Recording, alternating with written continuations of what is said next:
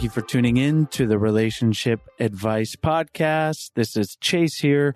I feel like I am due for a little introduction about myself. I forget that not everyone tuning in knows about me and Sarah, who is in the back end of this podcast. Um, Sarah and I started this podcast over eight years ago now when uh, we were getting ready to get married and we were looking to kind of get into podcasting and we did some quick market research and very soon realized that there really wasn't a relationship advice podcast that we would listen to. And there weren't many at all at the time, if you can imagine. And so we were like, that's very clear. We should start one. And at the very least, we'll get free relationship advice. We never bill ourselves as experts. I am just here having conversations with the experts and getting the information right there alongside you. And here we are over eight years later and 430 something episodes later as well and still having these conversations. Now Sarah is completely in the back end.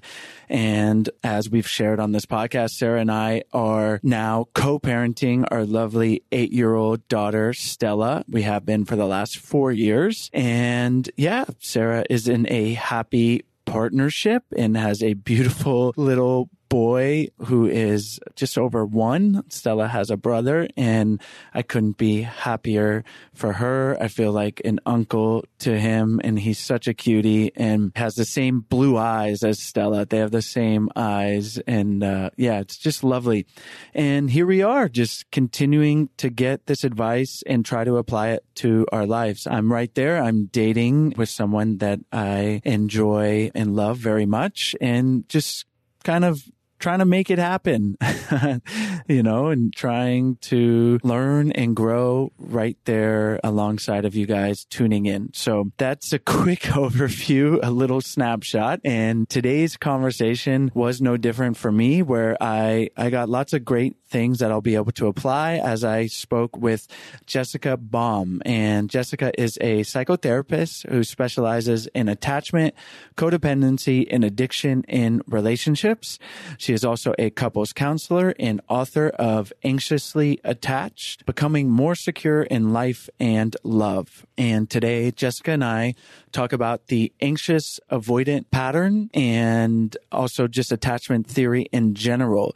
If you don't know your attachment style, I highly encourage you to click on the link in the show notes and take a quick quiz that Jessica has provided. You can also find them online. Uh, lots of people offer them where you can understand what your attachment style is. That's hugely important and valuable. Whether you even listen to this podcast or not, it's going to help you. And Jessica and I talk about understanding our attachment style and how to navigate it with our partner. And if you feel like you're always chasing after your partner or someone you're dating, or you get super anxious when you text someone and they don't text you back, yeah, that's something I felt. And this conversation is going to tell you why you might be feeling that and how to navigate it and communicate with your partner, how to heal that from within.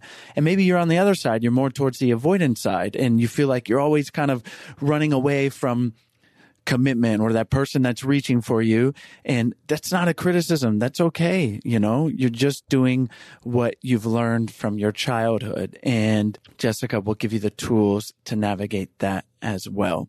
As always, thank you guys so much for tuning in. We appreciate it because we wouldn't be able to continue this podcast without listeners like you. So whether this is your first episode or you're on episode 400 and something, you've been with us for over the years. Thank you so much. Enjoy today's show.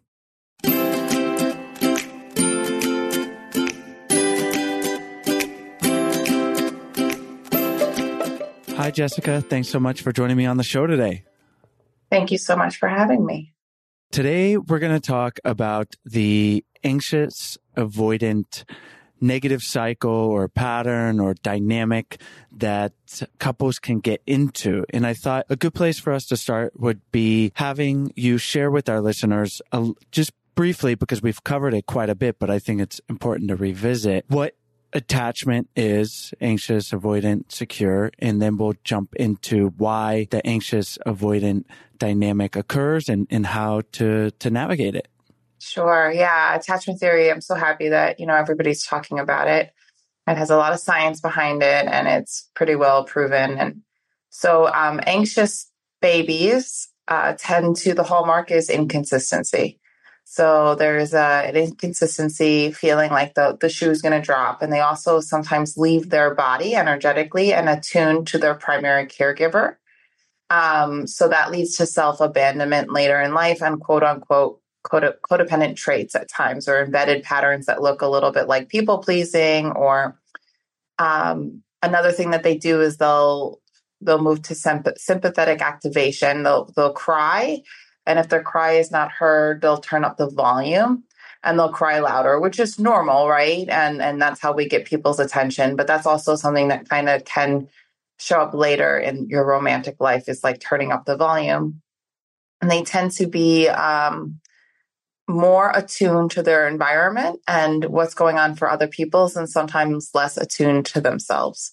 So the other end of the spectrum is more avoidant, right? And these two we'll talk about tend to couple up as adults, but they can appear more selfish, which isn't necessarily the case, but they become more self focused and they can grow up or have a parent that meets their needs but doesn't really see into them emotionally and is more left shifted so kind of takes care of them but they struggle with emotional intelli- intelligence at times and or they just shut down in relationship and instead of getting the co-regulation or the inconsistency they turn to self-regulation and um, or they just they don't have the vulnerability to reach out and learn how to get that co-regulation and support from another. So they tend to move away or or close down their energy. And, and in my book i talk about one is expanding one is shutting down um, there's fearful avoidant so there's four different types of secure which tend to um, all of them have issues in, in relationships, but they'll get less dysregulated and they have less of a problem getting close less of a fear of abandonment. You know, they, they just have an easier time kind of getting back to baseline. And then there's fearful avoidant. Um, they struggle getting close and they struggle being too far away. So sometimes that's an infant that uh, either there's abuse or the parent was really scary or there was a lot of intensity so that I need my parent, I need to connect, yet there's a scariness and a, a feeling of not feeling safe. So I don't know where to go. And this can show up in every relationship, even if you identify as avoidant or anxious when things get really turbulent, you can feel like, I don't know if I can move closer to my partner or move further away. You kind of feel trapped in your body. And so we can fall into one of these categories and we can identify with them. And yet, um, attachment theory is a two way street. So, our embedded nervous system patterns, coupled with another person's embedded nervous system patterns, create a relational nervous system pattern that is unique to that relationship. So, I can show up more anxious in one relationship and less anxious in another. But, but typically, we when we're talking about this, like on this podcast, we want to know do I shut down? Do I run towards? Do I run away? Do I have a problem with conflict? Am I super independent? Do I need a lot of co regulation? You kind of want to look at those things. Am I waiting for the shoe to drop in my body? Like, and that will give you an indication of like where your baseline is. And that's when we can start to get more conscious around like, where is my attachment system at? And what do I need? And, and you know, where is my healing and work to be done? And that was a really long explanation, but I hope I, I covered that for you. No, that's great. And you said there was four types of attachment. Yeah, go ahead and go over them yeah, so there's secure, and then there's anxious, which is also referred to as ambivalent in scientific words. And then there's avoidant, and then there's fearful um, attachment. Um, so fearful can also be described in the scientific lens as disorganized attachment. I want to highlight what you mentioned of how the relational nervous system and how depending on our partner different parts of us are going to be highlighted. I'll share personally, Sarah, my, my ex-wife and who's also still involved in the back end of this podcast, was very securely attached. And we were together for 12 years. And I felt very securely attached with her throughout this, you know, long and, and comfortable relationship as we lived a life together. And, you know, you could say like our relational nervous system, it felt very secure. And then uh, four years ago when we divorced and I started dating, I was, I discovered this whole part of myself that was like, who is this? And I, I noticed anxious attachment tendencies began to come up as I was dating and and relating to to new people who have their own attachment styles. So I think it's such an important point. Maybe there's someone listening who's exiting a long-term marriage or just someone that's that's dating different people to recognize. Can you talk a little bit about that and and that understanding? Yeah, absolutely. I so uh that's such a beautiful example that you're giving and and we are a combination of two people's nervous system and embedded trauma. So you had a very secure experience with someone who was more secure. So your ability to regulate and get back to closeness and your ability to communicate in that relationship was better.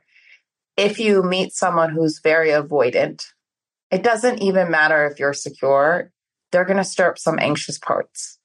And if you meet someone who's really anxious, they're going to uh, stir up possibly some avoidant parts. The more sense of inner security that you have and awareness, the less dysregulated you will get when those things come up. But some, like I can, I'll say that the most work I've ever done in my life was in a relationship with someone who was severely avoidant, possibly on the narcissistic spectrum.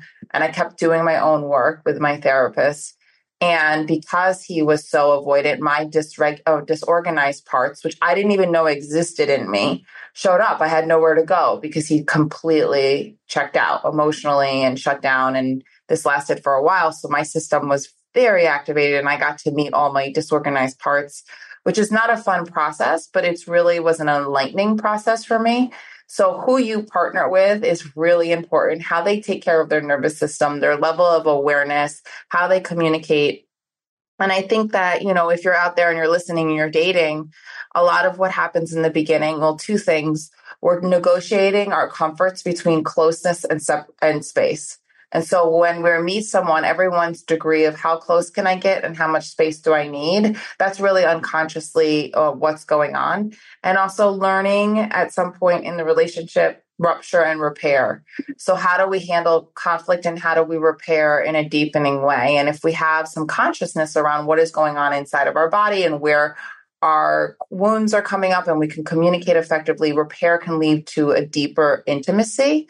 But if we're struggle with conflict, conflict can be the end of the relationship, or it can just be, you know, really disheartening that there's no deep repair made. So those are the things that are needed to like deepen into different levels of intimacy and that level of awareness. And some people, they don't have it, like, and that's okay too. So you, you discover that on the way.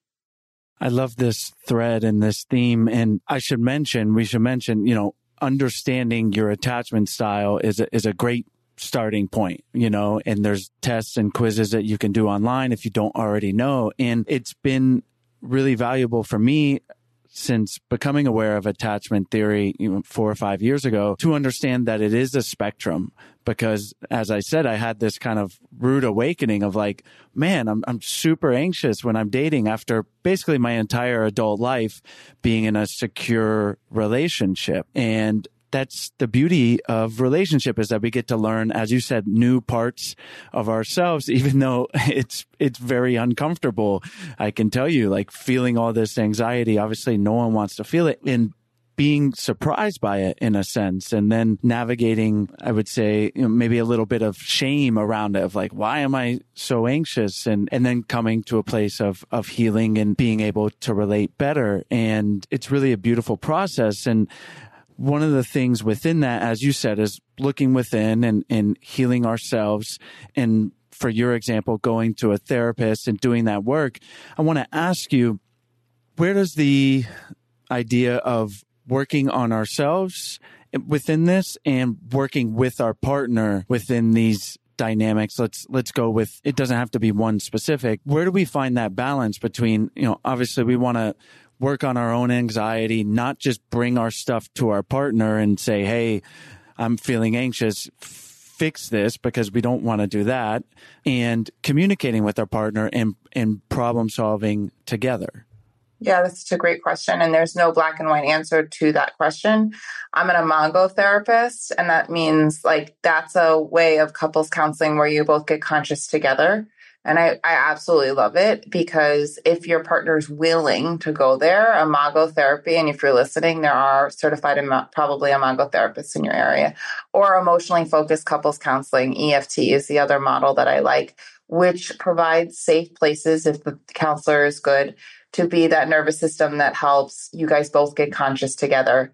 And yet, we all don't have that option. In my particular case, my partner at the time didn't want to do the work, but it doesn't mean that it stops you from doing the work. And so I would take what was coming up for me in that relationship and bring it to someone who was capable of holding it and helping it uh, heal it. And I got out of blaming my partner and I got to start to see that they just didn't have the capacity, the will, or the safety to really go there and do that deep healing themselves, which was probably one of the saddest things ever. And I think that's just sad in general because the way I understand it is that some people don't have the safety or, you know, they just can't go there. They're too much in survival mode. And as you do your inner work, your the paradox is your partner can help you co-regulate. They can't fix you and then definitely shouldn't be medicating it, but they can help you co-regulate and they can be with you. And learning like what is your original trauma, how to hold it, where where do you need to be held, by whom, who has the capacity, and what is not your partner's fault. That's a real light bulb moment for a lot of people when they start to do their inner work and it gets you out of projection um, and into like, oh my God, there's so many deeper layers here and and getting to the root of, you know, what my my I didn't get the co-regulation that I needed. So I become very dependent or I shut down so much and, you know, like starting to really understand that this is my fear and this is my adaptive strategy. Right. And so it's such beautiful work, like you said, and it's also really hard work and courageous work when you kind of step into it. And like you didn't know chase that when you left sarah i believe you said that you know all this more this work would come up and i didn't know in that relationship that like my deepest mo- most profound work would come up probably in what people would consider a toxic relationship but really it was just the biggest catalyst for me. I can say that now. Like in the middle of it i was like oh my god you know when you're in the middle of it I'm still healing always, but like in the middle of it, it is super hard and confusing. But our relationships really they really are our mirrors. And one more thing i want to add to that is if you're in a relationship that is triggering you or awakening you and you are doing the work and it is really really awakening you in a way that you're dysregulated every single day. And you're really your partner is not willing to get conscious at all of how their behaviors are affecting you and they're not willing to get curious. It can cause more damage than good. So there is a point in which if your partner's really not willing to go there, it's not really healthy to stay in a re traumatizing cycle for a while. So when that shows up, and hopefully you're getting the support and doing the work, when to leave is completely unique to every situation and and the willingness and how much is getting activated and and the unwillingness that's showing up in that dynamic. Before we continue on, we're going to take a short break to tell you about our sponsors. You all know I made the switch to Athena razors a few months ago and I've been loving it. But unfortunately, I forgot my Athena razor over the winter holidays and had to resort to buying a drugstore brand razor and I can say with confidence, I will never forget my Athena razor again. Revisiting a generic razor left my skin dry and prickly and left me feeling distracted and bothered by irritation. Now that I'm reunited with my Athena razor, I'm back to enjoying a consistently quality shave. I don't think I've ever had a multitasking razor, but this one moisturizes while you shave with avocado oil and hyaluronic acid serum serum. Plus, it has a built-in skin guards to help prevent razor burn. Like me, I know many of you try to make your home a reflection of how you hope to feel. So for this reason, I love that Athena helps me make my bathroom more organized with their thoughtful storage design that leads to an overall feeling of calm and rejuvenation. The razor kit comes with a game changing magnetic hook in the razor kit for easy storage. This means no sitting your razor on the edge of your tub, no more goopy blades, and no more razors falling down your shower floor in the middle of the night. Plus, I have to mention that the Athena Club Razor Kit is an absolute steal at just $10. But don't let this price fool you. This razor packs a serious punch. It comes with a beautifully made ergonomic handle and two super sharp razor heads that deliver an incredibly smooth shave every time. Products like the Athena Club Razor Kit really go the extra mile to help you feel at home and confident in your skin. Ready to upgrade your shaving experience? Switch to the best razor on the market and show your skin you care with Athena Club. Head over to athenaclub.com to try their award winning razor and body products and get 20% off your purchase with code I do at checkout. You can also find Athena Club razors at your local Target store. Trust me, you won't look back. Happy shaving! Do you want to know one of my favorite meals? It's a slice of toasted bread with tomato, mozzarella, basil, olive oil, salt and pepper, and a little drizzle of balsamic glaze. Makes my heart happy. It's so simple. It's so delicious. And I love that all the ingredients get to show off their individual flavors. I used to eat it all the time as my easy go to meal. And then all of a sudden, there was a ton of messaging out there telling me that I shouldn't eat carbs and that I shouldn't eat bread and that bread is bad. And I hate to admit it, but I cut out bread entirely for the longest time. And it wasn't until recently that I started to understand that not all bread is created equal. Hero Bread makes those same delicious favorites free of consequences or compromises. They've remade carby, empty calorie bread products into fluffy, delicious versions that include no net carbs, zero grams of sugar, and fewer calories, plus protein and fiber. I highly recommend that you give their bread a try.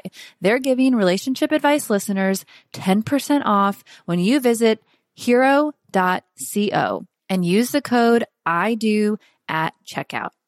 I was so excited to discover Hero Bread. It's truly amazing, and they've made a product that is tasty and soft while having zero to one grams of net carbs, zero grams of sugar, and high in fiber.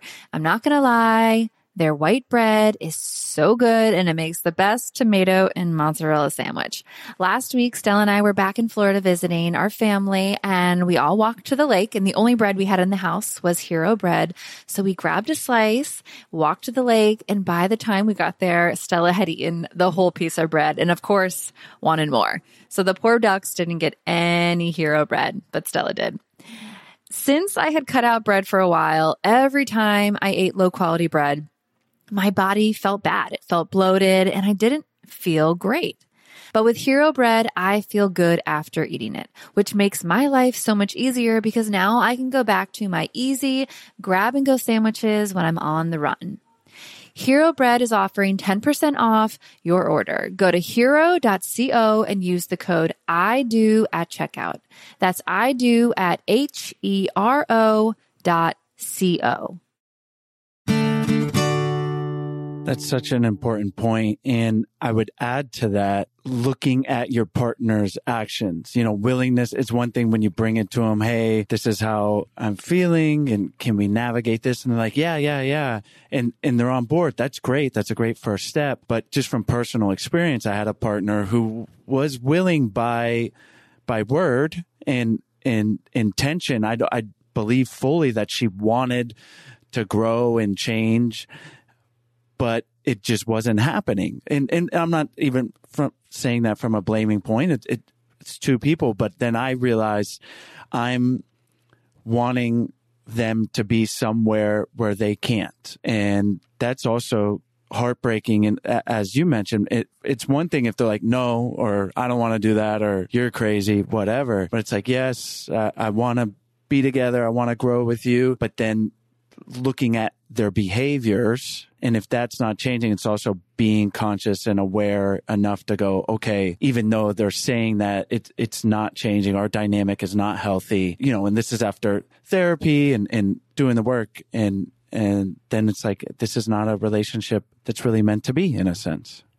Yeah. I mean, I, I think that, you know, working with clients and having experienced that personally, I've loved someone several times in my life, but I think of one in particular so deeply.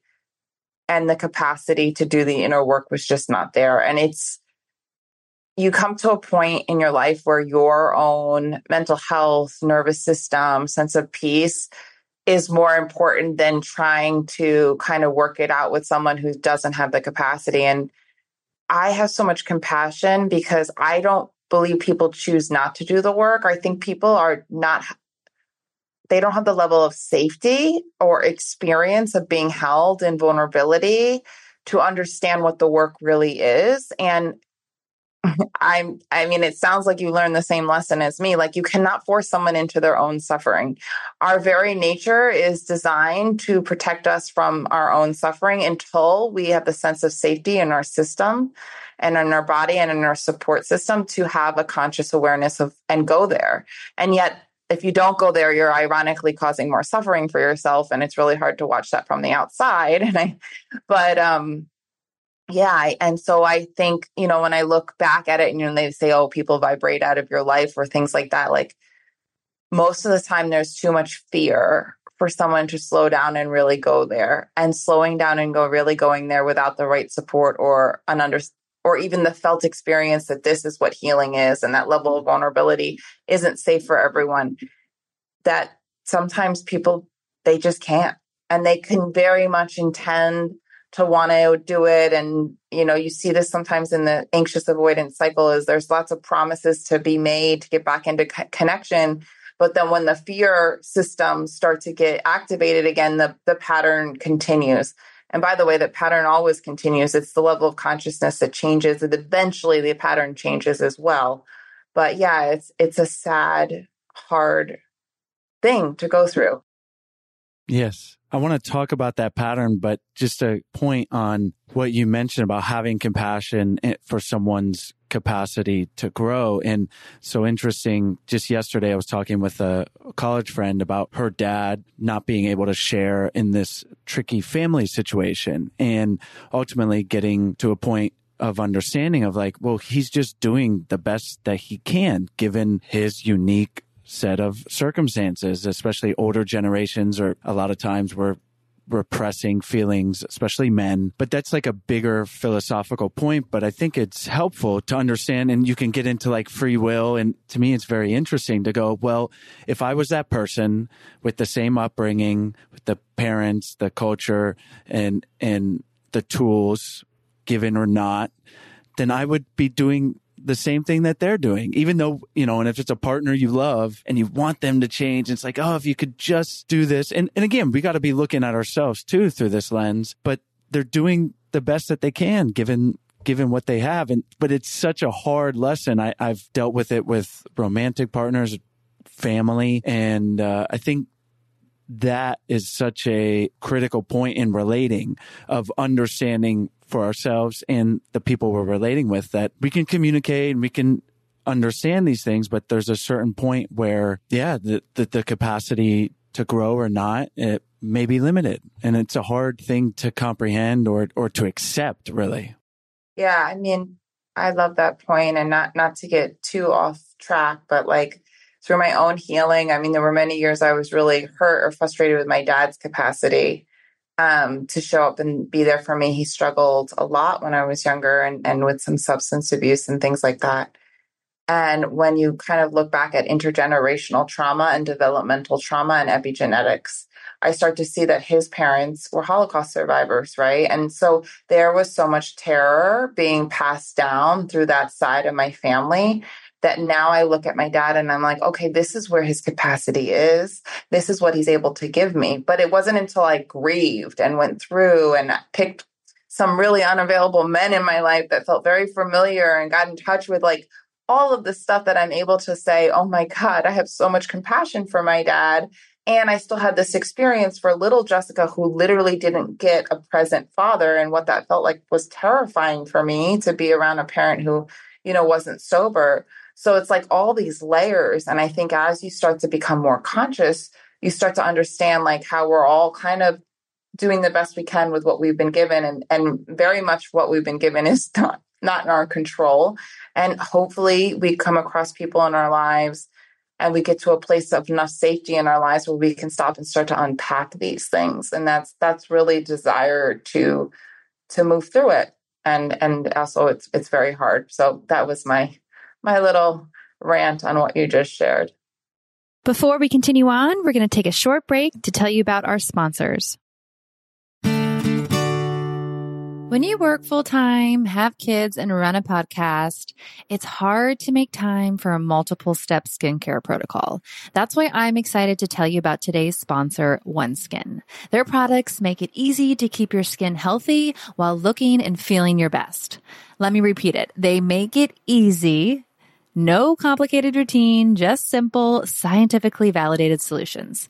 If you're looking for skincare products that are simple and effective, for a limited time, you'll get an exclusive 15% off your first OneSkin purchase when using the code I do when you check out at oneskin.co.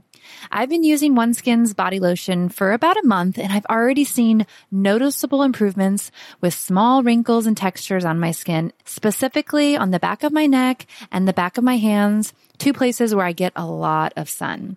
Plus, my skin looks and feels healthier all around.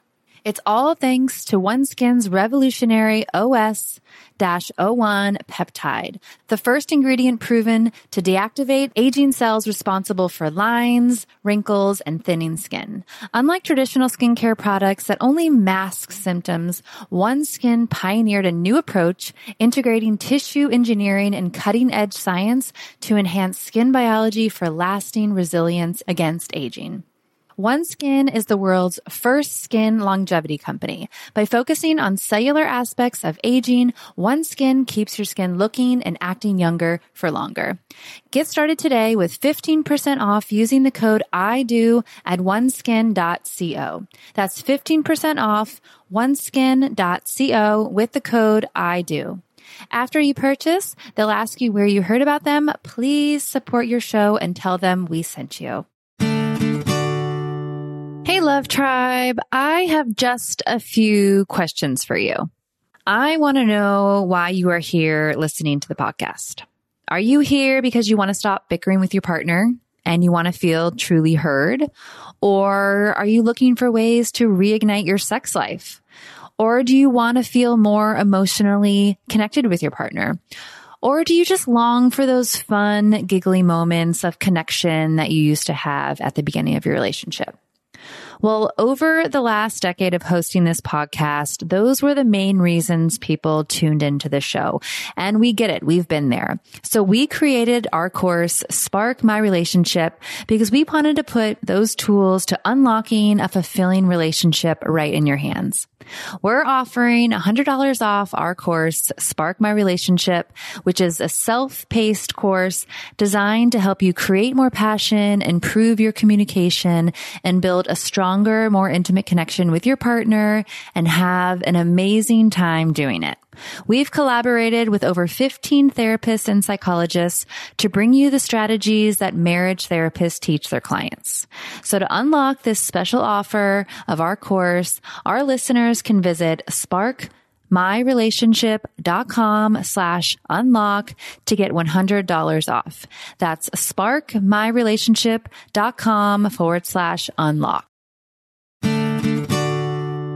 No, it's super valuable point. So thank you. I want to um, go back to the pattern of the, the anxious avoidant.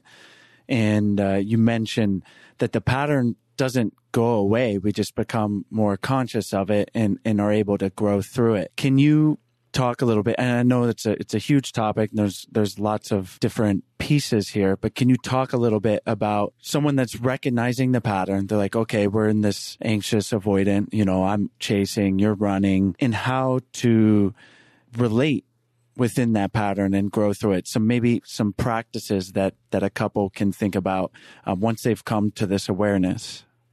Yeah, no, I love that question. And not to plug my book, but I really unpack this in there because I feel like this dynamic is one so many people suffer from in varying degrees. And I have so much compassion for the avoidant side, which tends to get a bad rap. Um, so, what you have is you have two people um, adaptively surviving in different ways. So, the anxious person has a conscious understanding that they have a fear of abandonment and an unconscious understanding that they have a fear of intimacy. So, they're not really conscious that they're scared of their own intimacy, but they are very conscious of their fear of abandonment. And so, in order to keep them to keep them safe or keep them safe from their biggest fears, they seek closeness in the relationship. And so again, they didn't get a, they they like co-regulation. What does that mean? They like to feel safe by running towards and having their partner calm them down. They're less they're if they're in conflict, they want to solve the conflict right away. Right away they want to solve the conflict. They have a lot of anxiety and their energy tends to expand and um, in sympathetic activation and they tend to self-abandon right and reach out and run towards or run away but like mostly run towards first. Avoidant people tend to turtle in so they tend to shut down their anxiety. They tend to not want to co-regulate but in order to get safe they run away to regulate their systems and get back into safety or homeostasis that way and they struggle with uh, the vulnerability in terms of co-regulation because they didn't get a lot of that. So what you have are two people who literally get back into safety paradoxically in the opposite way that the other person needs. So one person is running towards to try to calm down and feel safe in a fear state and the other person is running away to try to calm down and feel safe. So you have this cycle going on of two people just trying to feel safe in the opposite ways in which they truly need. And so I think, you know, the pattern continues because it happens subconsciously. Our nervous systems are kind of always telepathically telling us where we're at, right? Like I could go into a state of activation right now. Chase, you could pick up on it if you were my partner, and all of a sudden we're both activated at the same time. And we have no control over that. But the first step is try is like just understanding that this is actually what's going on. I unpack that a lot I use in the book, I use the turtle and the octopus as a kind of a metaphor for how we're kind of activating each other at all times. And I think just understanding it, really understanding that my partner is trying, not trying to hurt me when they shut down and move away, or my partner is not trying to hurt me when they get angry or they're trying to move closer or they feel like they're, they're coming at me. But like this is them terrified and we're both terrified in the same moment. I think that's the first level of like, okay, there's something going on in our nervous system that's causing us to do this dance. And even though we might not be able to change it, now we're going to be able to start to understand it under a new context. It's such a valuable thing to to understand ourselves and through these like containers of uh, theory, you know, and like you said, it's backed up and because it's one thing to we're feeling these emotions, but now we're able to, it's within a, a study of the human psyche attachment and we're able to look at the dynamics of all the people that experience, you know, anxious attachment and how we tend to get with avoidant. And it's such a, a beautiful thing to be able to understand.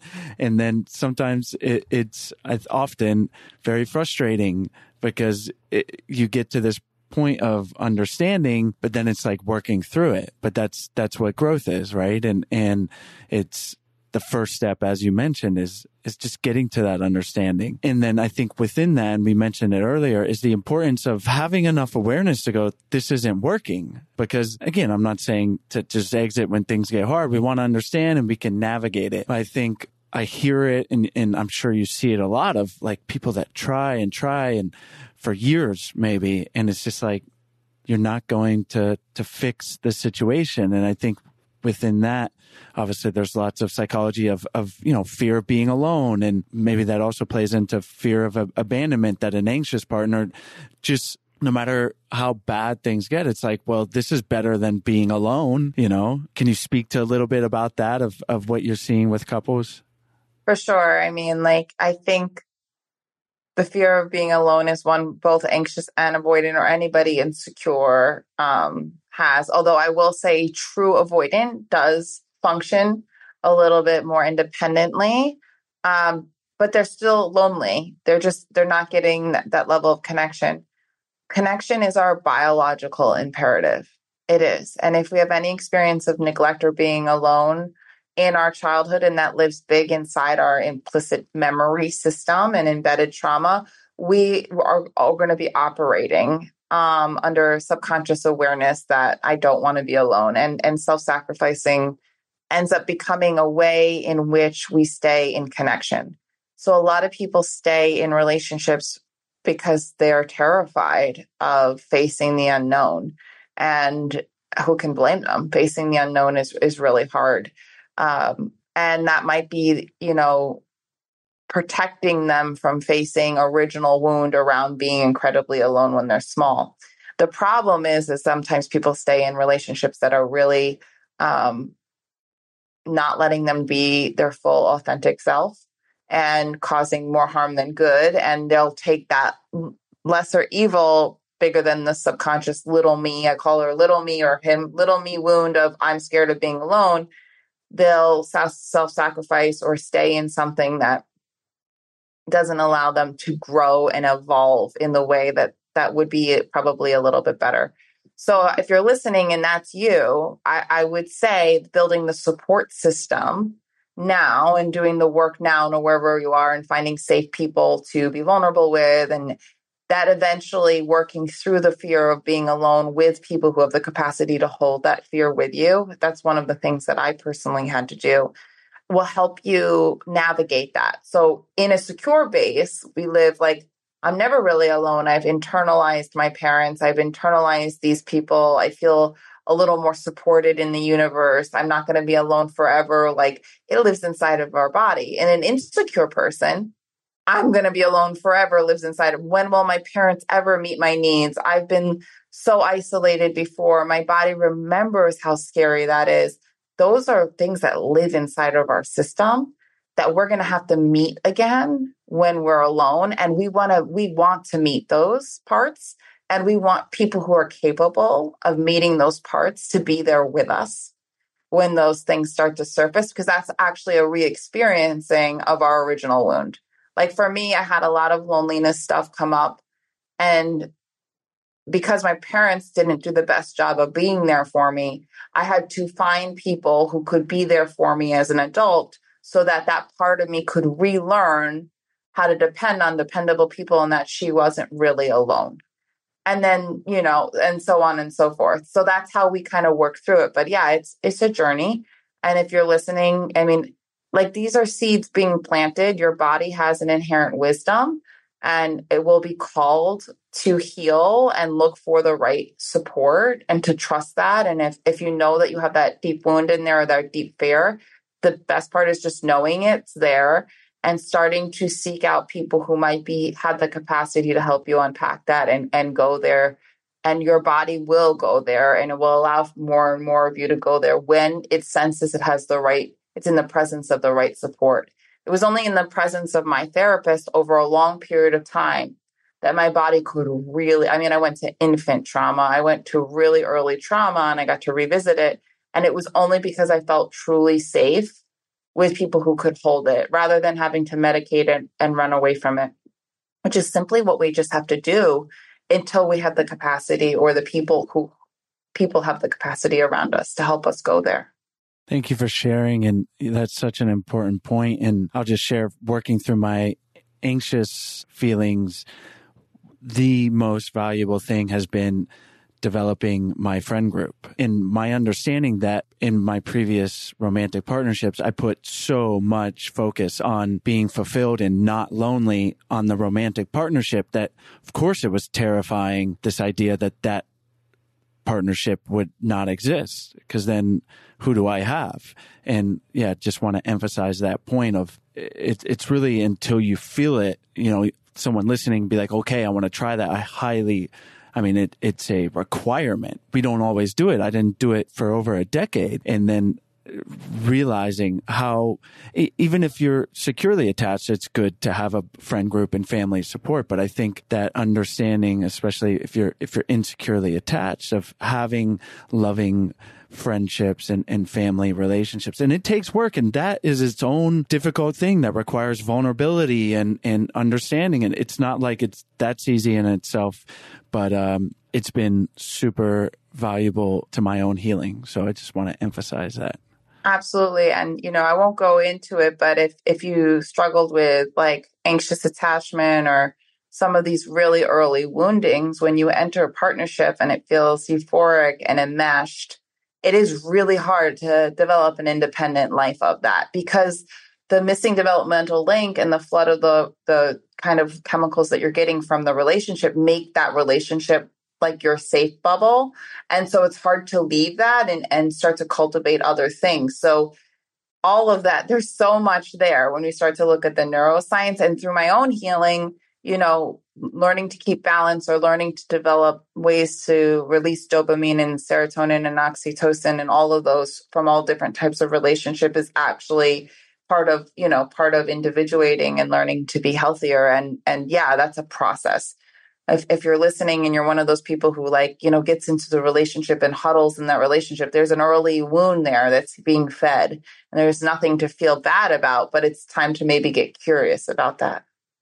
That is such an important point and a in a great place for us to wrap up Jessica, thank you so much for taking the time to share personal stories and your professional knowledge. Before we wrap up, can you tell our listeners a little bit about your book, where they can find you online, and then we'll say goodbye?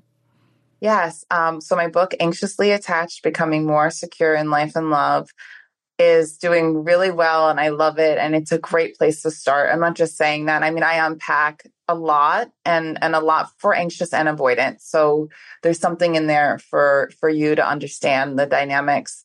I'm on Instagram at Jessica Baum LMHC. I have a private practice here in Florida, the Relationship Institute of Palm Beach. So if you live in the state of Florida, and I have a group practice called beselfful.com. That's a coaching business. So I can help people out of state. So those are all different ways to access me and my team. I have a, a team of people who, you know, specialize in, in this area and really helping people get more conscious and, and do this type of work. So yeah, if you plug Jessica Baum in Google, you basically find me. And um, this is a great conversation that I had with you. And I really, I do appreciate you having me on again um, and it, it's nice. It's nice to see you. Thanks, Jessica. We will have those links in our show notes and on our website. And yeah, thanks for taking the time to come back on the show. Absolutely. Thank you guys so much for tuning into today's episode.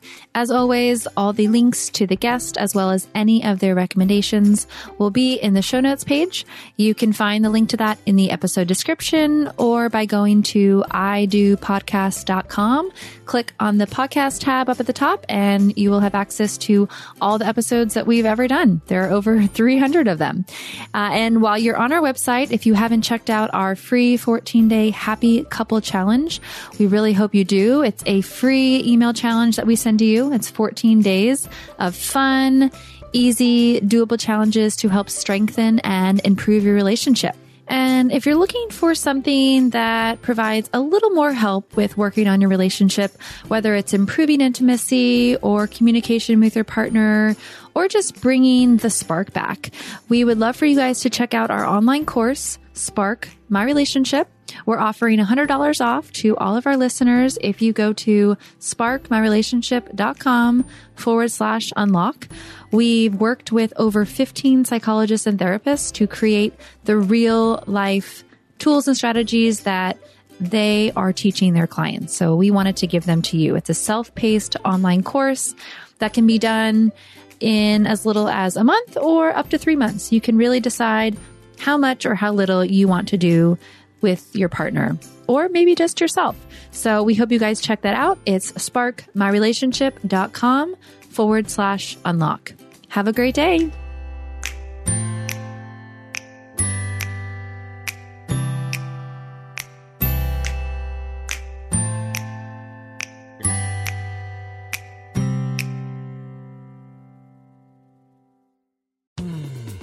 Were listening to a pleasure podcast. For more from our Sex Podcast Collective, visit pleasurepodcasts.com.